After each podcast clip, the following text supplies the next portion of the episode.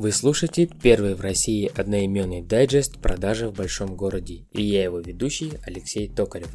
Мы говорим о личностном и профессиональном развитии в сфере продаж. В этом эпизоде продолжаем серию подкастов «Мифы в продажах» и их опровержение. Поехали!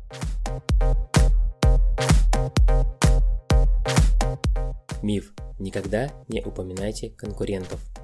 Многие продавцы считают, что упоминание конкурента негативно отражается на ходе переговоров и вредит продавцу. В некоторых компаниях продавцам запрещено упоминать конкурентные компании или продукты во время переговоров. Но исследования показывают, что успешные продавцы говорят о конкурентах, если клиент хочет получить информацию о них.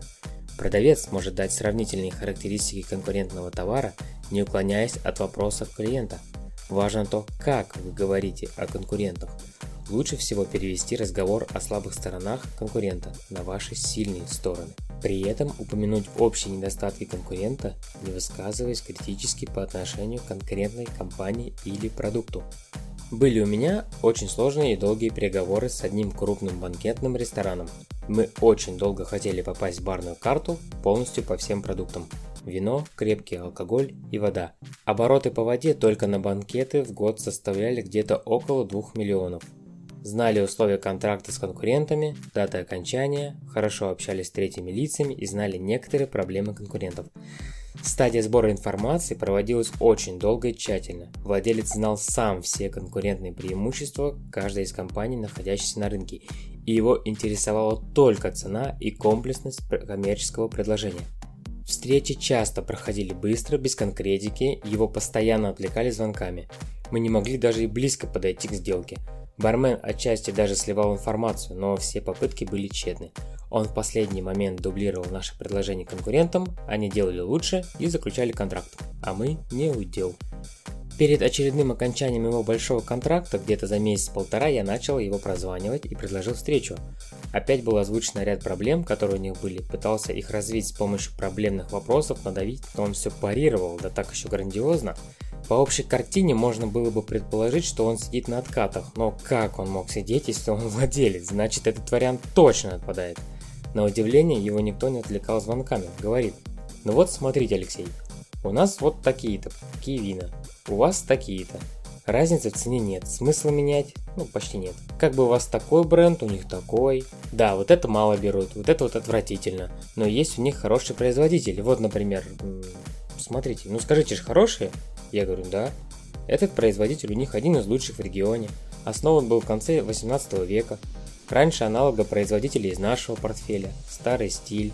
У нас, в отличие от них, есть э, те-то и те-то преимущества. Вот новая линейка, которая флагманская и завоевала признание у ряда критиков, известных на весь мир. А вот эта линейка у этого же производителя полностью биодинамика. Вы как, кстати, относитесь к биодинамике? А ваш потребитель? Я тут заметил, что он изменился в лице. И говорит, Алексей, признаюсь честно, менеджер компании Бета, когда мы с ним разговариваем об аналогах вашей компании, всегда говорит о них очень-очень поверхностно и всегда не очень корректно. Я как-то на это не обращал внимания.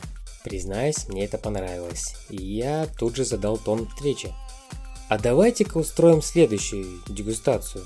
Мы и персонал запакуем все вина в фольгу, я напечатаю дегустационные листы, и мы сравним наши и ваши вина, определим победителей. И так сделаем по всем категориям, которые под сомнением чьим-либо. Как вам идея? А также могу отправить э, по несколько образцов, чтобы вы наливали по бокалу вашим лучшим и постоянным гостям. Брать у них обратную связь по продукту. В этот момент мне показалось, что он хочет меня обнять и поцеловать. И мы начали медленный и верный поход к хорошему контракту. Эта история на данный момент еще не закончилась.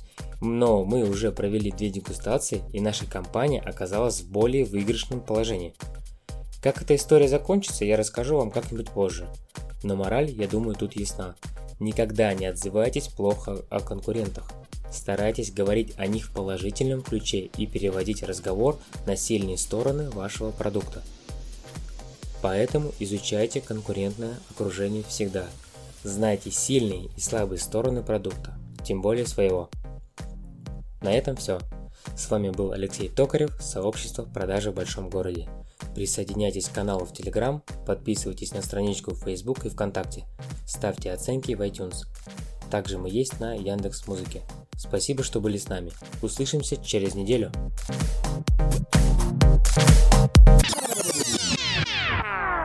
Те, кто верит, налетай. Те, кто жадный, убегай. Отделяем мух от котлет, а тех, кто мне верит, от тех, кто нет. Для вас свеженький товарчик, а для нас солидный наварчик.